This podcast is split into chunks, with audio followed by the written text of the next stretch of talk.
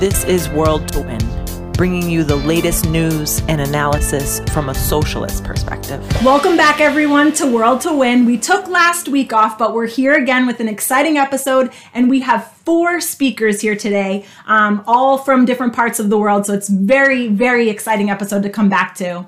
Yara, I haven't seen you in so long. How have you been? I know, it's been crazy, hasn't it? I think it's been really crazy in both our respective locations, so I'm looking forward to talk about this in a bit. But I mean, today we're actually talking about one of the most important subjects, I think. We're obviously approaching the 25th of November, which is the day for the International Day for the Elimination of Violence Against Women.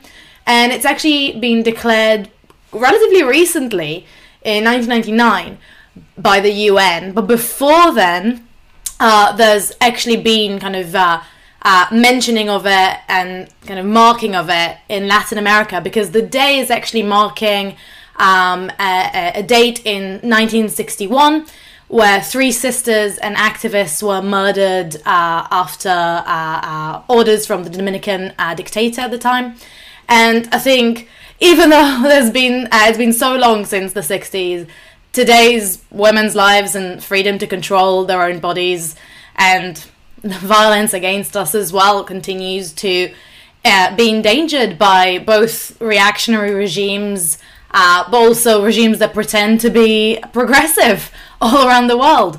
And, you know, I think in Myanmar it was very clear that where gender-based violence was used to oppress the movement against the military coup, where young women and also women workers played such a frontline role. And then obviously, I think, Toya, you can talk about the US, because there's been so much that's been happening in the US to do with violence against women, you know, and then we also have Afghanistan, where just pulled out, and then the lie of defending the rights of LGBTQ plus people and of women just clearly, very quickly became clear that it's a lie, and so many women and so many workers and people generally are stuck there as well. But Yara, even just like not talking about what's happening all over the world, I'm really excited today to get into this idea of gender-based violence and where it comes from and like what this term actually means. You know, we talk a lot on our show about the actual atrocities that are happening, but really getting into why it's happening. I hope some of our speakers can touch on that today.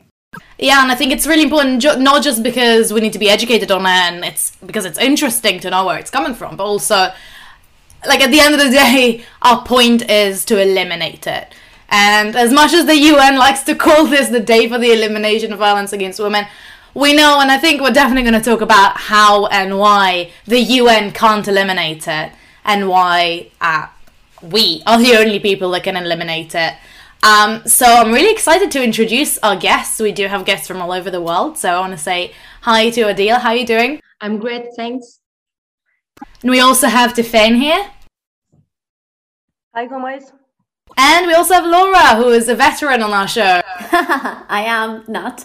Hi, comrades. Good to see you. And we have one more speaker who wasn't able to make it, but we are going to watch a clip of what she has to say. So while I have everyone here, Yara, the reason that I haven't seen you in so long is because of COP26. We were talking about it and talking about it. This was the big convention that happened in Scotland where all of the, CEOs of the oil companies got together to talk about how they're going to save the planet. And I know you were there and a couple other people there, so I want to hear all about it. Before we get into today's episode, what was your favorite part about COP26 besides your photo on the front of that paper? Or whatever it was.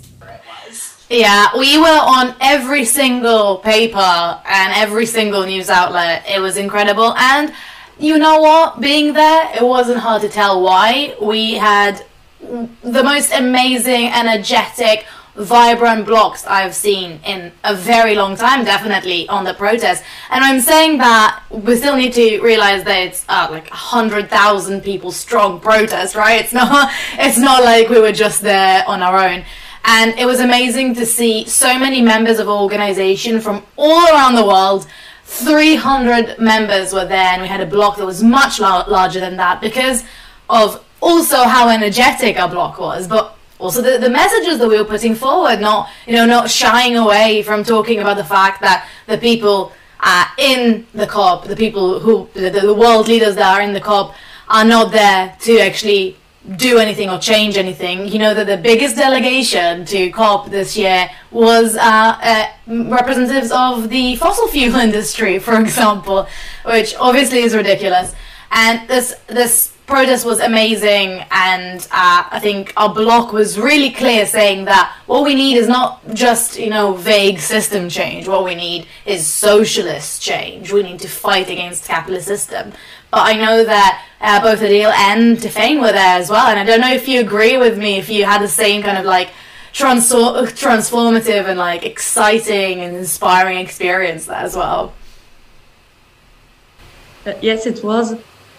It was a very good experience for all of us, but for my branch, we were more than the half of my branch is new members since less than a year, and some of them less than a month.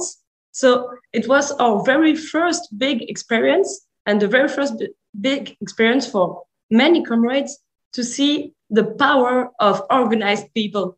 I think that what was attractive in our bloc is that we were all one message, one program, and one set of ideas and claims, and it was amazing. And I'm lost for words. Yes, I'm very excited to continue to work with our international since this journey. Wow, it's so amazing. I'm looking back at my first protest and imagining that protest being your first one. Like, it's 100, like, if you weren't there, it's 100,000 people. It was incredible in its, like, size, but also the messages and how radical people were. And, you know, what you're saying about it being international and how important it is as our bloc, I think is by far what made us shine so much. And I think all of us, both individually but also in our respective countries, have learned so much from this experience, and everyone's brought something to the table. It was just amazing. And you know, my mum actually messaged me after that and was asking me, so are you going to, before that, and she was like, so are you going to march with the friends from Israel Palestine, or are you going to march with the friends from England? I was like, no, that's not how it works. We're all marching together. We are an international organization, and this problem is international, so we're fighting together. But I'm also interested to hear what Tiphaine had to say about COP. Well, we were three comrades from Poland, and it was a bit like what Odile described. The two other comrades, they joined during the pandemic, so it was their first occasion to meet comrades from the internationally, and the biggest demo they had attended. And they came back very enthusiastic with everything they have learned, including the methods we have, how we organize the blog to make it attractive. And but to me, one thing that was amazing was how people were attracted in our blogs with the message of socialism, and people were really looking for what this system change can be. It was quite, they were quite eager to hear, okay, how do we want to implement the change, and start discussions about nationalizations and green jobs and so on. So not only our blog was amazing in terms of attractivity, energy and so on, but also in terms of the political program that we could bring into the demo. Laura, I'm over here having FOMO. I know you weren't there either, so exciting to hear from the three of you what you did. But Laura, what were you doing during COP? Because I know you weren't there, and neither was I. No, but I was marching in solidarity in Dublin. But yeah, no, the socialist bloc was so important, wasn't it? And what's come out of COP26 is just this, whole establishment had a lot resting on trying to look like they're taking climate change seriously, because the movement has put a lot of pressure on them. But I don't think they're even being able to spin it as a success, because it's just such a joke. So the power in the movement, the 100,000 needs to be replicated in every country in the world, building a movement of indigenous people, of young people and of workers to challenge really the root of the problem, the profiteering of the big business and industry that, you know, are burning the planet. 100%. I think it was also so inspiring from, you know, Glasgow to see how literally every big city around the world was having protests at the same time, and also on the Friday with the Strike for Future movement as well. Really brilliant. And I don't want to spoil anything, but if you are curious to know what we looked like and what block was like, because obviously we're all talking about it so, you know, enthusiastically, just wait till the end of this episode, but don't tell anyone I told you.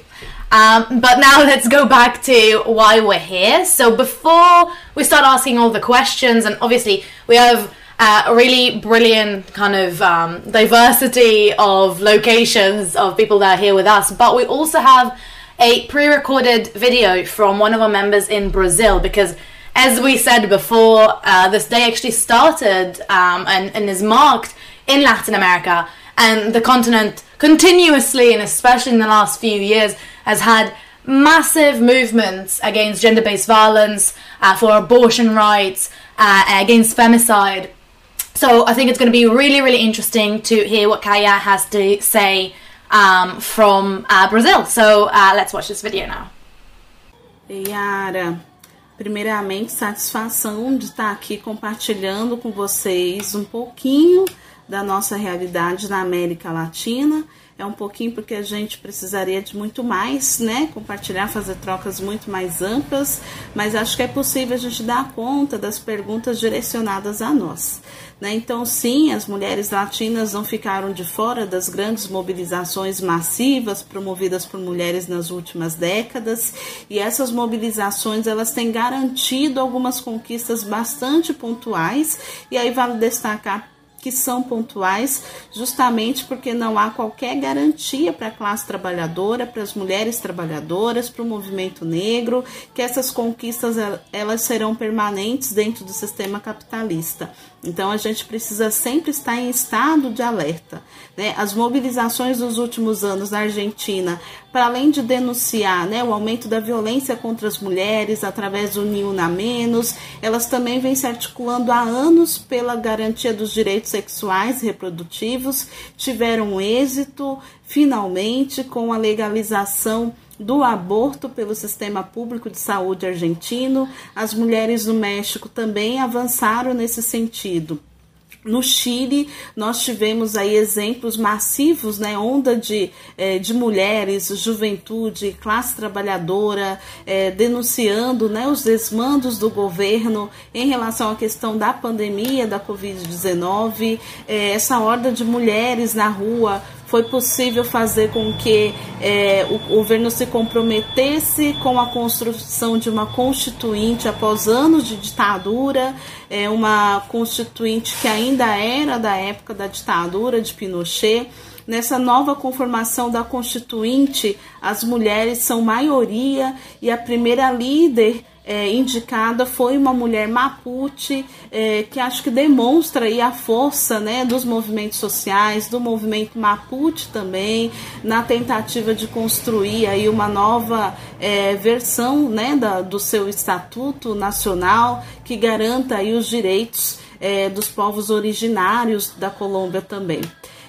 A gente tem visto, no Chile no caso, a gente tem visto, né, na Colômbia, as mulheres denunciando também em atos de rua massivos a opressão do braço armado do Estado, cujas forças policiais têm violentado sexualmente as ativistas que compõem aí, né, grandes movimentos de rua denunciando o governo.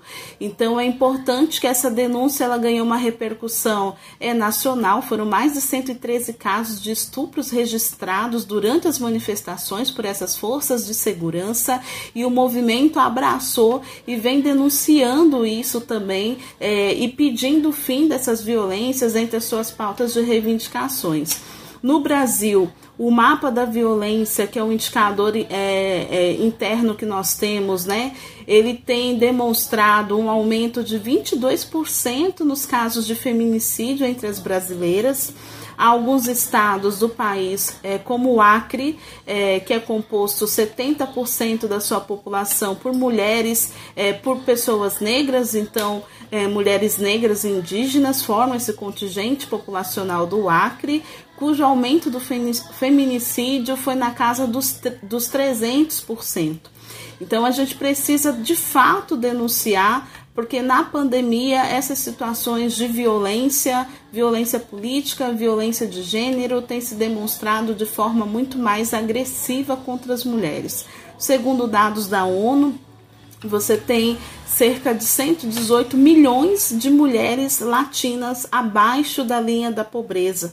Significa também dizer com esse dado, né, que a pandemia escancarou as desigualdades sociais existentes aí entre as mulheres e que torna cada vez mais difícil para essas mulheres abaixo da linha da pobreza romper com diversos ciclos múltiplos de violência, sobretudo aí para as mulheres negras e para as mulheres indígenas. No Brasil, não bastasse, né, já essa questão da pandemia, nós estamos vivendo sobre um governo que é o governo Bolsonaro, de extrema direita, né, e que tem prejudicado muito a nossa condição de vida enquanto mulheres, enquanto negros, enquanto população indígena. É um governo que tem, através de suas falas e ações, estimulado que seus seguidores pratiquem diversas formas de violência contra esses setores que já são há mais de anos, né, perseguidos e excluídos dentro do Estado.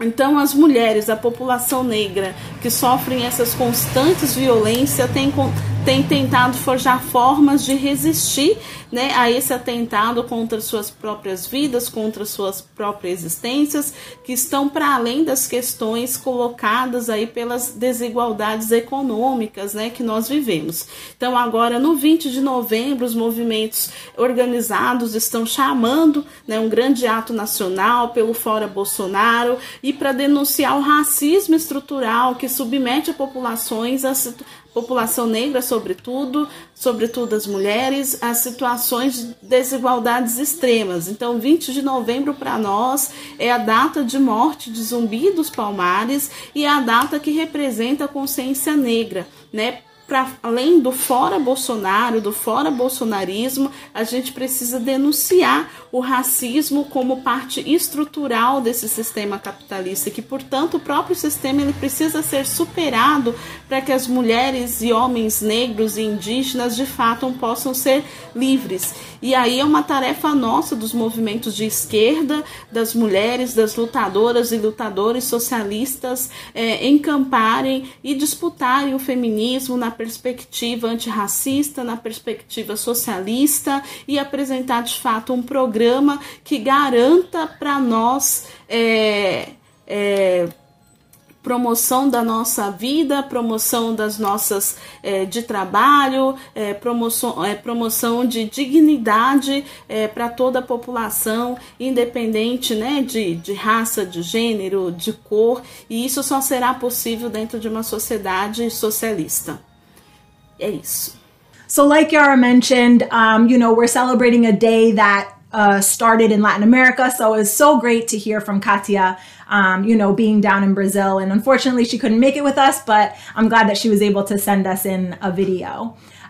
So I'm going to focus now my next question a little bit more specifically on the question of abortion. We have with us Tiphaine, who's from Poland, and we've talked to Tiphaine before, so I'm so glad you're with us again. But about the question of abortion, Polish women and the Polish working class in general have really led the way in some respects on how to fight abortion. And, I'm in the US, and the question of a right to abortion is being attacked right now. We had an episode on it a few weeks ago.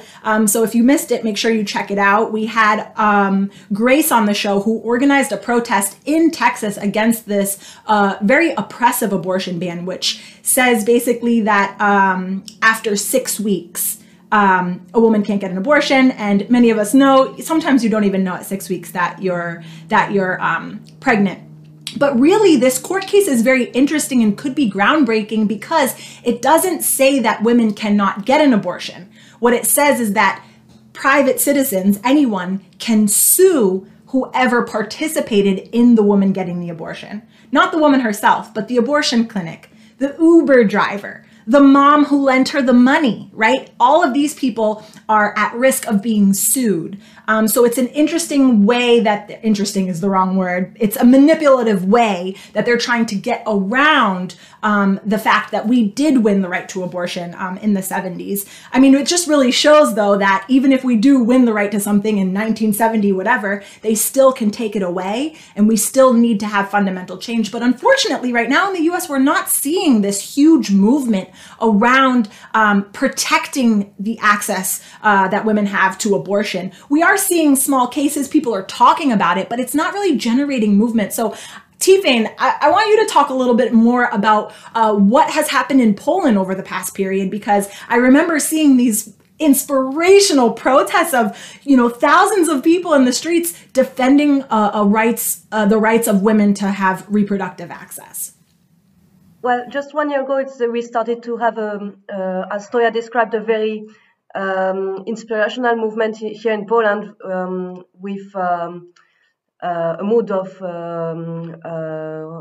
that went from the demand of abortion rights to the demand of overthrowing the government. Actually, this is how far people were angry at this government that is building a hell for women, as we say here. But the government managed to implement a ban on abortion in case of fetal defect in last February. And 2 months ago, unfortunately, a woman died as a result of this law because she was 20 weeks pregnant. There was a fetal defect, and the clinic wouldn't provide her for an abortion that she needed to save her life because the fetus was not technically dead. And she died after that as a result of sepsis.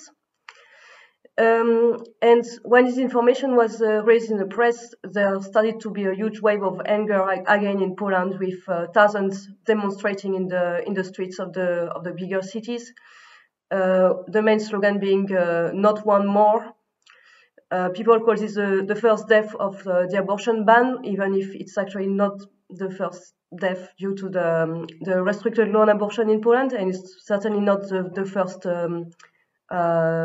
time a woman's life is destroyed. But this time, the focus is more on a quiet resistance and on proposing women to have solutions to have an underground abortion. And the level of struggle has not yet reached the levels that we have seen last year. In the same time, the government has attacked the working class on different fronts. The hospitals workers are fighting for their conditions, so are the teachers and many other sectors. So last year, when the people were actually talking about a strike of women for abortion rights, we were arguing that what we needed was a general strike that would be organized in the workplaces, with within the working class and so on. And here again, there is a question that all those fronts that this reactionary government has opened should come in solidarity together to fight for their jobs, for better public services, and of course for the right of a woman to decide for her own body. I wanted to add that what the government is doing to women is not only very dangerous and violent. It is also very insulting, because when the information that this young woman Isa had died due to the laws they had passed, they declared things like, yes, women die in childbirth sometimes, just showing how little they care about the lives of women.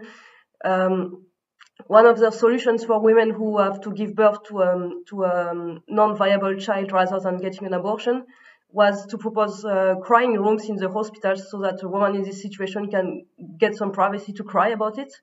So all this all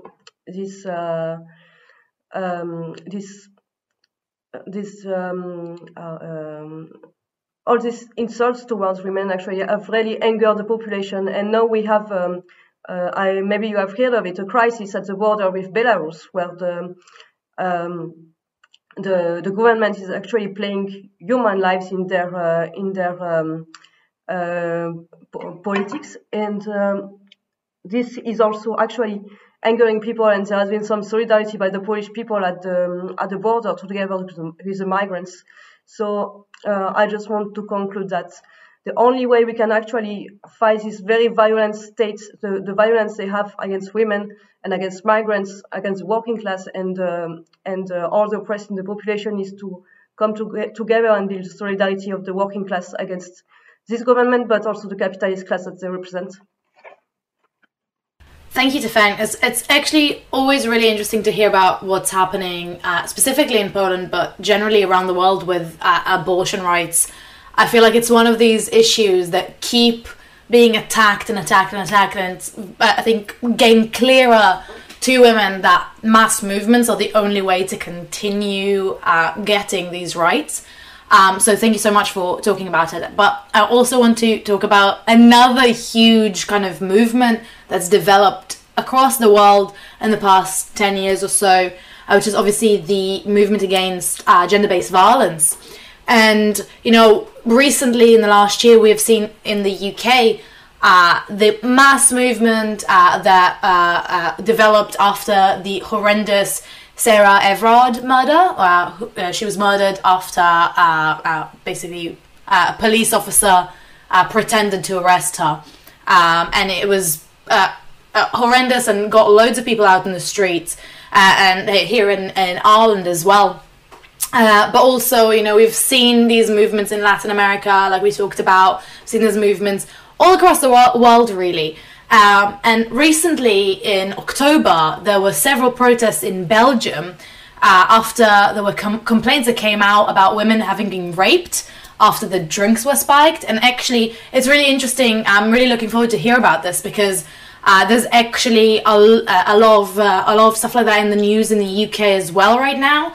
And it's interesting to see if something similar to those mass protests in Belgium develops here as well. So we've got Odile here, who is from Liège in Belgium, who's a student, and she is also an activist with ROSA and the ISA in Belgium. So can you tell us a little bit more about, first of all, what has happened in Belgium and the protests and the movement and what's needed? Yes, of course. In Ghent, a demonstration of 600 people took place in reaction of two cases of drugging and rape, as you said. In Brussels, the police waited for 17 complaints of sexual assault related to two bars and the pressure of a mass movement to finally react. These kinds of complaints are not taken seriously by the police. It shows that you can have as many laws as you like. If the justice doesn't deal with the complaints, nothing happens. The demonstrations were attended by hundreds of people, and it shows something interesting, that shame has changed side. 10 years ago, victims of sexism would not have dared to speak out because they would have been faced with victim blaming. Now, young women just don't accept that anymore, and they feel strengthened and inspired by the international movement against gender-based violence. 27% of Europeans believe that gender-based violence is acceptable in certain circumstances. This is sickening. It sends a signal to the perpetrator that he is not guilty. It is the woman who is creating the sexism. It is the victim who provoked him by wearing a skirt, dancing with him, or asking him to walk her home, because she was afraid of going home alone.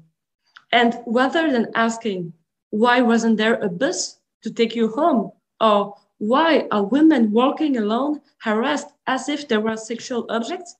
What do we receive? We receive sentences like, what were you doing there alone at that time? Why were you so drunk? Why were you wearing that outfit? And that's sickening.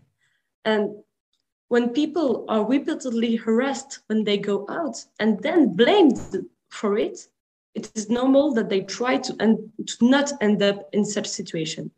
This sexist and violent society pushes more and more people to look for safe space. Like the Blonde Café in Ghent, which received a lot of media attention after demanding the departure of cisgender men customers during a party. And feminism as a movement of struggle, we must organize to achieve an ambitious goal, a safe space, but not limited in space, time, or certain groups, but that extends to the whole of society.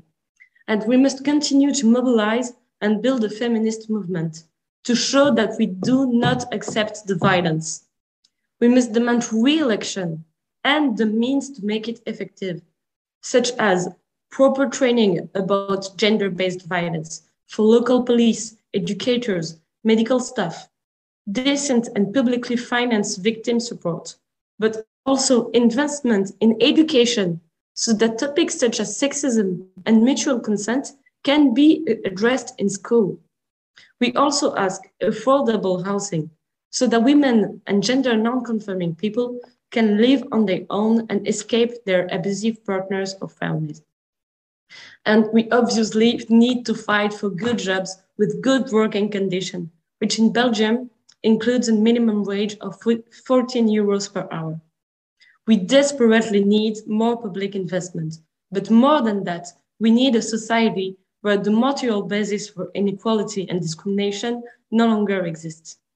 As long as the capitalist system exists and the logic of profit reigns, women will occupy a secondary position in society, and their bodies will be considered as commodities, and violence will occur, and violence will last, and rigid and unhealthy gender norms will prevail.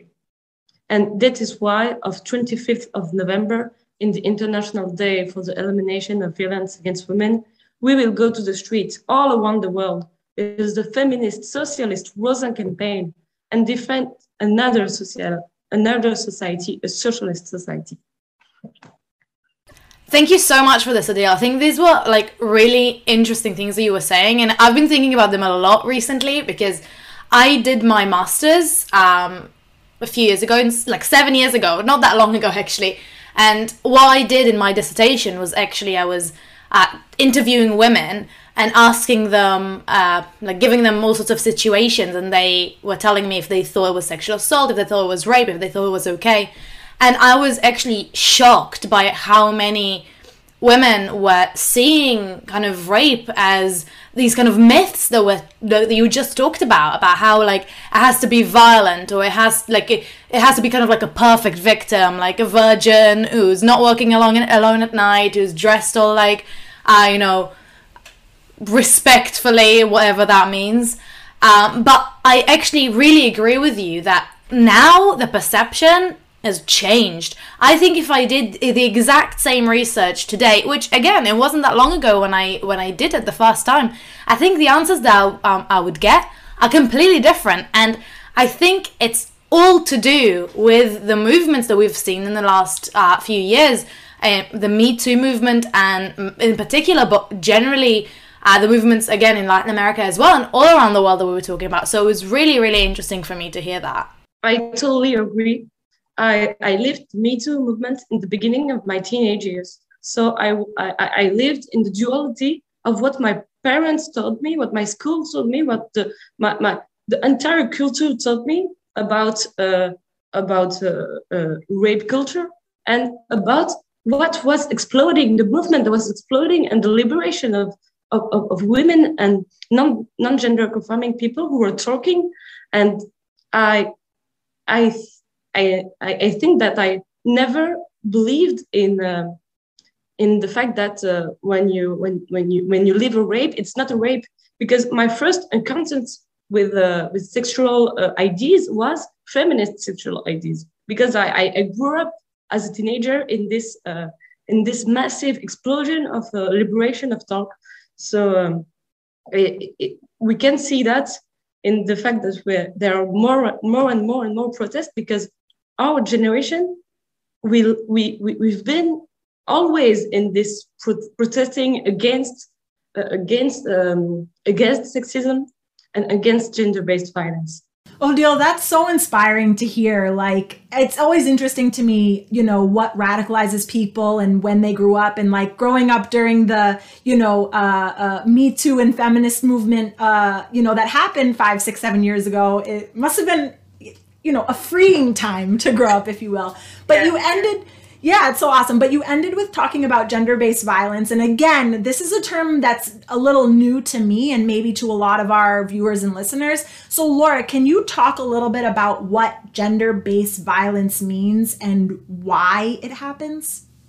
Big question, Toya, but I'll try and answer it. I'll just say that gender-based violence is a broad umbrella term that it will bring in all types of macho violence, all types of violence, harassment, abuse that affects women, in be it domestic violence, interpersonal violence that affects the trans community, that sometimes affects children and families and so on with abusive parents. You know, where it comes from, we also draw a link. The movements in Latin America, the mass movements in Latin America that Yara opened with today, that Katia gave us an insight into, one of the things that the movement has always done is linked intimate partner violence and gender violence to the state violence that occurs. It's a huge factor of the movement in Chile. Their slogan is "The rapist is you," and it's aimed at the whole state and judicial system that, you know, obviously held up a dictatorship with extreme violence for so long, but also, you know, victim blames, and is a space and a place in which victims and survivors can never get any justice. In terms of where it comes from, I think, like, one of the things, if you look at Yara, I just said Yara, sorry, Yara. Sorry, Toya. If you look, Toya, at, you know, what happened in the COVID pandemic, because actually what you've seen is the intensification of so many existing inequalities in the system. And specifically in terms of women, one of the huge things is an explosion of gender violence, an intensification of oppression and exploitation. You know, it's been women workers on the front line fighting the virus, you know, for the most part in healthcare and so on.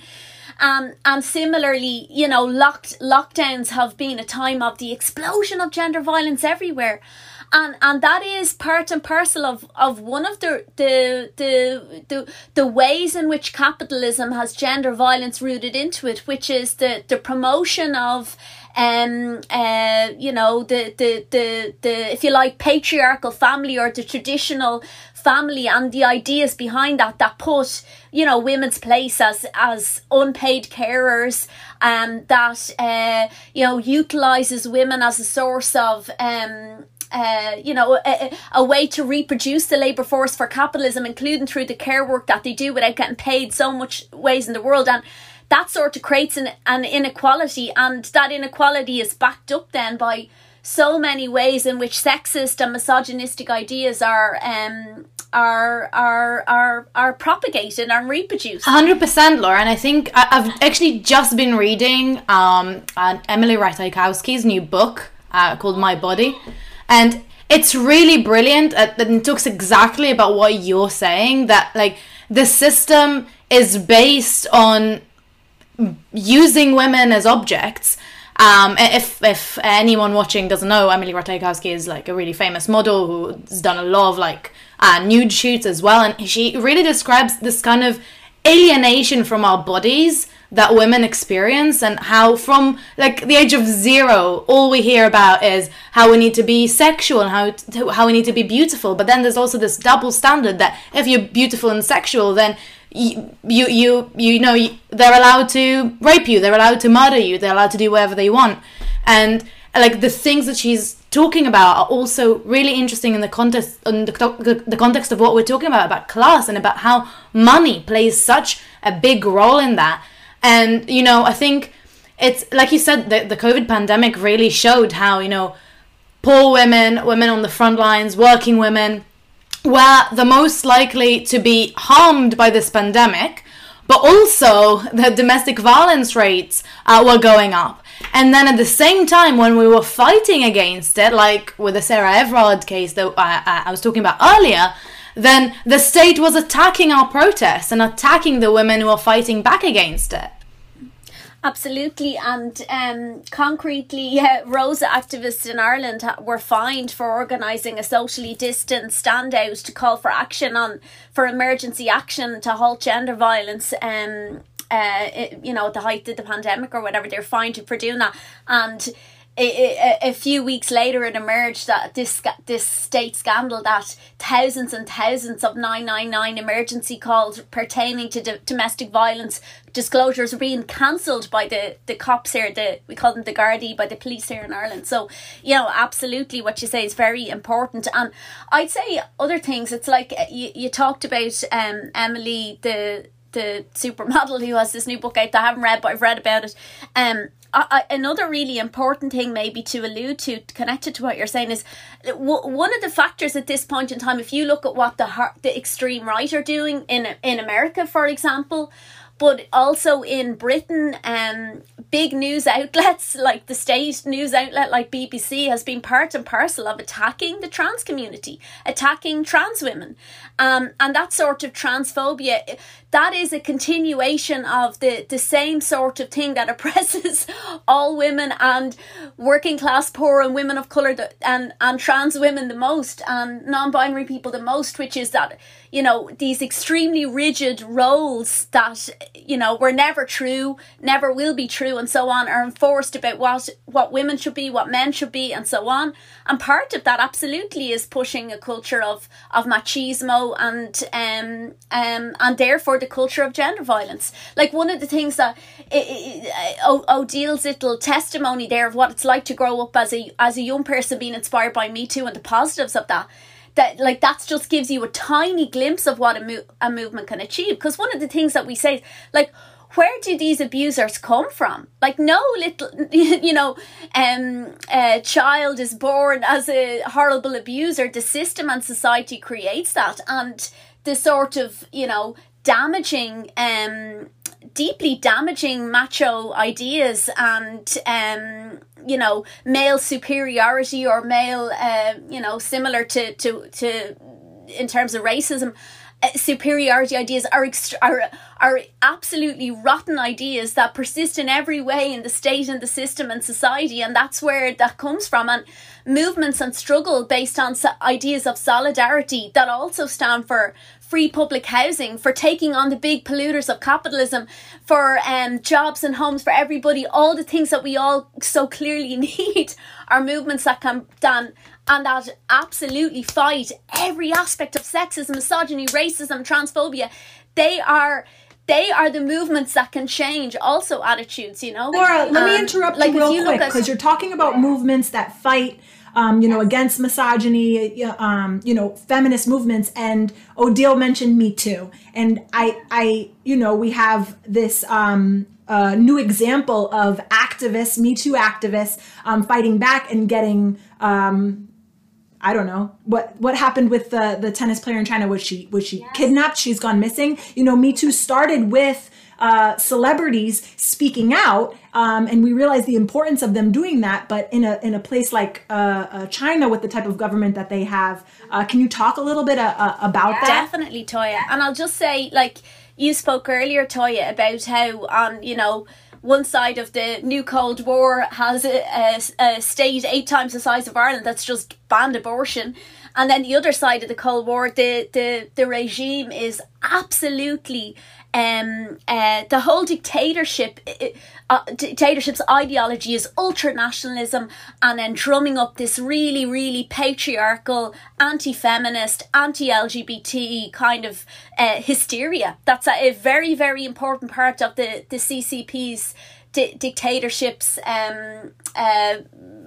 approach. But also concretely, I'll just say they're trying to they're going to now limit this from the same sickos that brought you the one-child policy. They're now going to try and restrict abortion, because they actually have not enough workers to make profits for the Chinese capitalists, and they want to just physically force women, people who can get pregnant, to have children. But anyway, this is the nature of the regime. So yes, Peng Shuai, a top class international athlete and tennis star, made a Me Too disclosure on her social media about a top official in the regime, and very quickly her account was shut down. And basically, where is Peng Shuai is trending on social media in China. She seems to have been disappeared by the regime. Some sort of eerie statement came out today purporting to be her, saying she's fine and that she was hacked, etc. But it doesn't sound in any way credible. And this is what you're dealing with in terms of the reality facing the young feminists in China at this point in time, that I will say show the potential to build a working class socialist feminism. They're exactly the same young people standing and trying to organise online to say we need to build independent trade unions. And I'll just say, so you have that on the one side. Like in the US, the other side of the new Cold War, Britney Spears has just been freed from her conservatorship after 13 years. One of the, someone who I'm old enough to like be the same age as, etc. And, was this massive superstar, one of the most famous women in the world, a white woman. And she literally, despite all that privilege, was totally incarcerated and tied to her abusers by the state, to her abusers in her family. They even were trying to control her reproductive. I know, absolutely. They wouldn't allow her to remove her book. I know. Absolutely. Another example, gender violence. It's always, what is it about? It's about trying to control us as people, trying to knock our self-esteem, to control and repress us as people in every single way. So the whole ideology of controlling women's bodies is the ideology of gender violence. There's no, a state that doesn't let people control their own bodies and doesn't let women and people get pregnant control their own bodies is a state in which the ideas of gender violence are being promoted from the very, very, very, very top. So what do we do, Laura? I mean, I think we talked about it, and I think we all agree that, sexism and violence and gender-based violence and our rights to our bodies and every single element of our lives as women and gender non-conforming people are controlled by a state, are controlled by a system that is not going to stop out of the blue to oppress us. So what is the strategy that we need to get rid of it? Mm-hmm. Yeah, that's the key question, isn't it, Yara? So, well, the first thing I'd say is, in the ISA, we have been part of launching ROSA, Socialist Feminist International Network, and being part of trying to actively build an international socialist feminist movement. We need to, the sort of, Yara mentioned the fact that there hasn't been a huge struggle yet against the Texas abortion ban. Yet part of the reason for that is the people who sit at the top of supposed feminism, the establishment of feminism, is tied in completely with the status quo, tied in completely with the Democratic Party, and they have a vested interest in not building the type of struggle necessary, because that struggle is going to be a threat to the politicians that they support and are connected with. So establishment feminism can offer us nothing. That stays within the confines of a system that oppresses and exploits the majority of the world's population so brutally, that has, is bringing hunger at this point in time to so many of the world's women and poor working class and women of colour and people in general. And so we need to consciously build a feminism of struggle, and a feminism of solidarity. Who are our allies? Our allies are the exploited and the oppressed, the millions who've struck and occupied in the Ni Una Menos movement in Latin America in recent years, the Netflix workers who walked out in support of their trans siblings against the company's peddling of transphobia for profit, the 3,500 workers who went on strike against gender violence at the Mercedes plant in the Basque Country last month because of the femicide of their beloved colleague. Her name was Erica Taveres. and the 5,000 indigenous women who marched against Bolsonaro in Brazil last month, who are on the front line at this point in time of the fight against, the fight for climate justice, the fight for their own lives, the fight for the future of the planet in terms of, the conscious destruction of the Amazon by the extreme right of capitalism. And this fight is a fight for the lives of for the future of the planet, for the lives and rights of the majority of the population. Specifically on gender violence, obviously we need to build a move. Everywhere there's sexism, everywhere there's misogyny, everywhere there's racism and transphobia, we have to fight it. Any sort of gain that we can make, let's do it.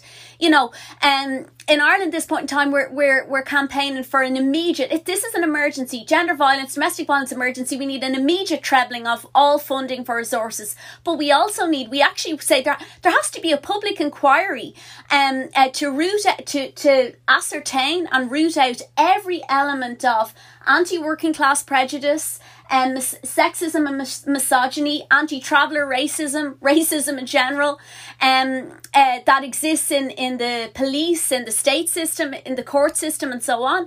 And to actually begin, and that inquiry has to be led by feminists in struggle, anti-racist campaigners themselves, the trade union activists, and actually begin a massive discussion in society about how we can exert democratic control over these institutions that don't, so clearly go against our interests.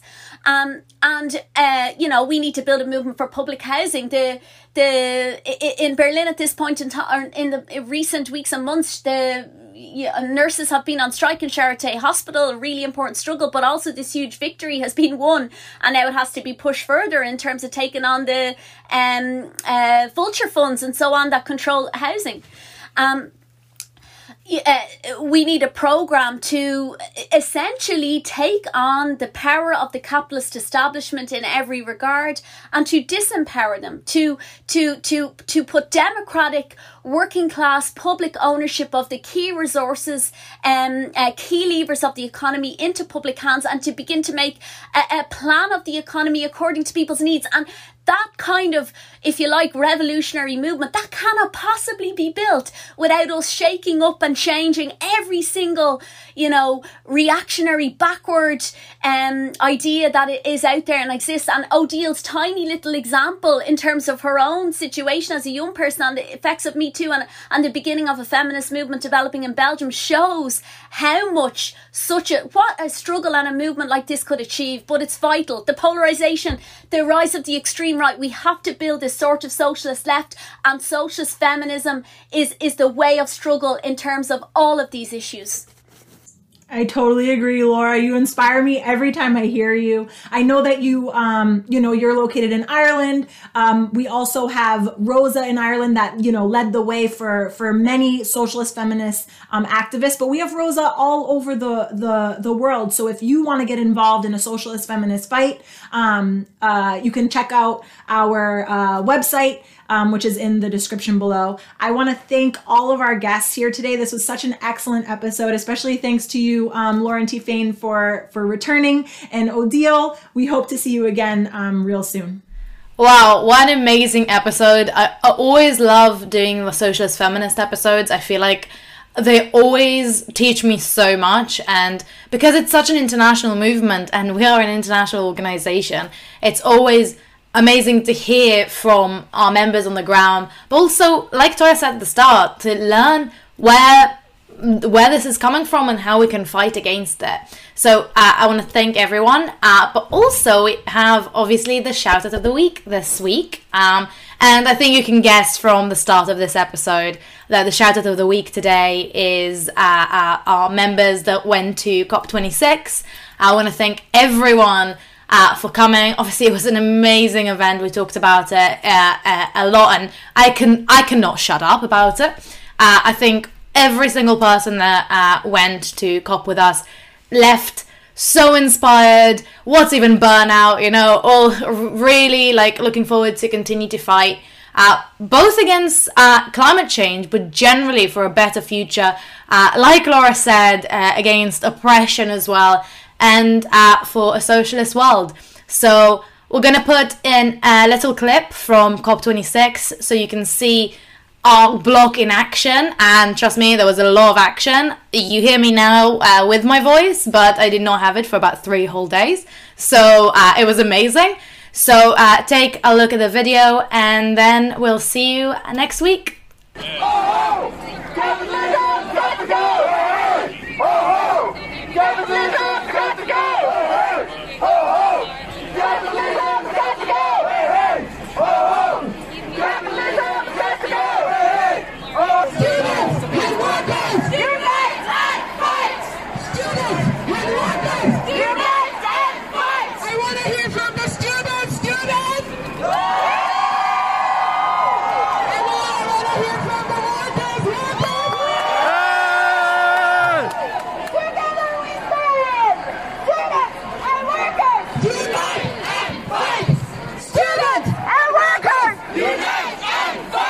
This is World to Win.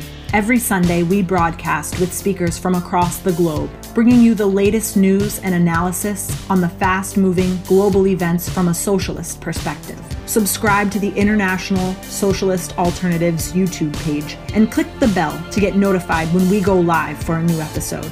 Like us on Facebook and follow us on Instagram, because there's a lot to do and we have a world to win. When they fight! When they fight! When they fight!